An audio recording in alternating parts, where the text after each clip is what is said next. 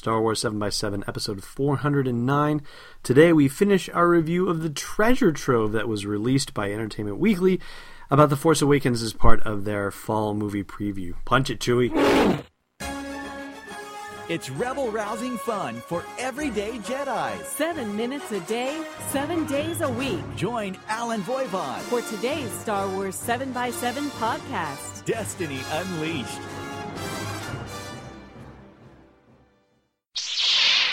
Hey, Rebel Rouser.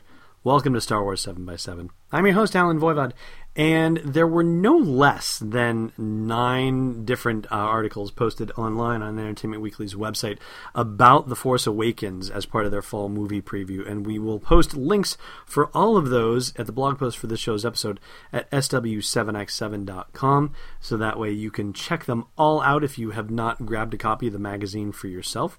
And I guess I could get more specific and say there are seven articles, actually, plus there is a photo gallery, and there is one remaining article that is about the Han Solo movie, the upcoming uh, Star Wars anthology, or I guess now it will be whatever uh, the title is, A Star Wars Story, Han Solo, A Star Wars Story, or something to that effect.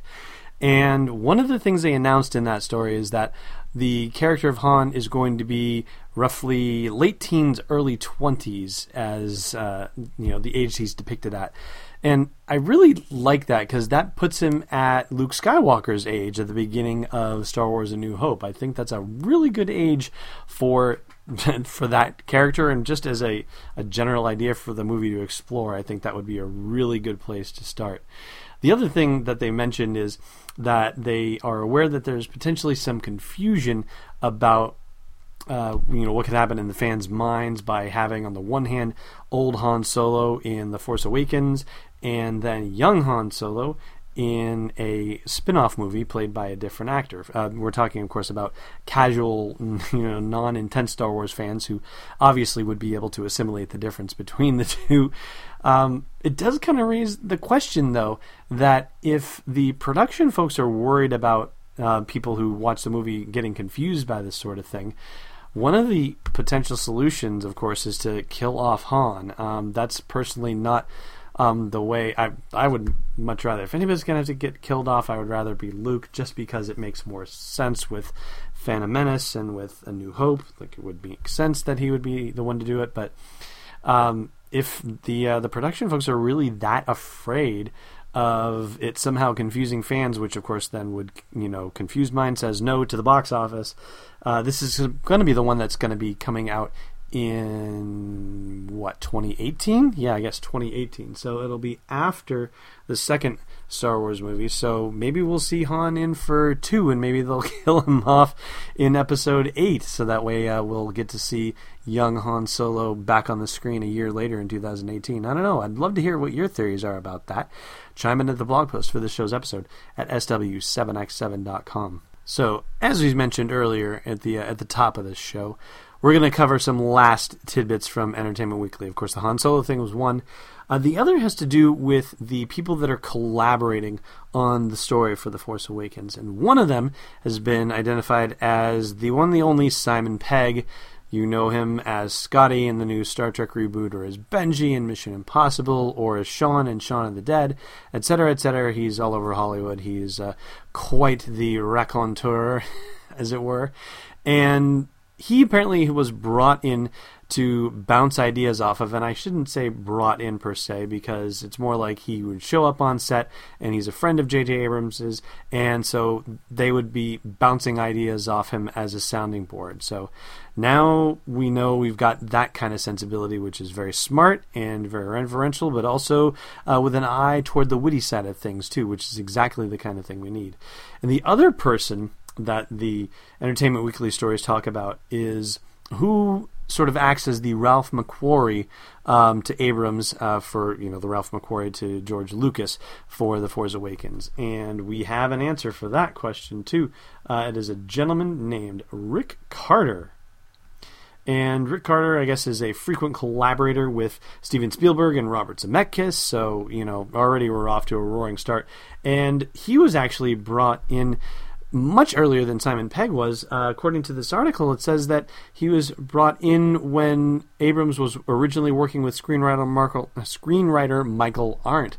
at the very, very, very beginnings. And in Abrams' quote, he says, "It's atypical in a production designer's job description, but I wanted him there because he was a dreamer, a complete dreamer." And he describes Carter as a giddy, excited genius and a muse for me in that regard, not just visually, but also spiritually. And he was just a terrific partner in crime. And partner in crime is actually the same phrase that he uses to refer to Simon Pegg as well. So now we're getting an idea of what the inner circle is in terms of building out these new Star Wars movies. And the last thing I want to share with you is probably the thing that blew me away the most, and that is in a little miscellany article here. One of the things that gets talked about is how fans like us have had an influence on the movie as well. And Abrams says, "One of the great things Lucasfilm has done over the years is embracing the community of Star Wars fans, and it's because they realize that it's really the fans' story." And considering that I had just done a rerun of the original seven episodes of Star Wars seven by seven, and as I was listening to them, I was struck by my insistence that Star Wars belongs to us now, to you and me as fans.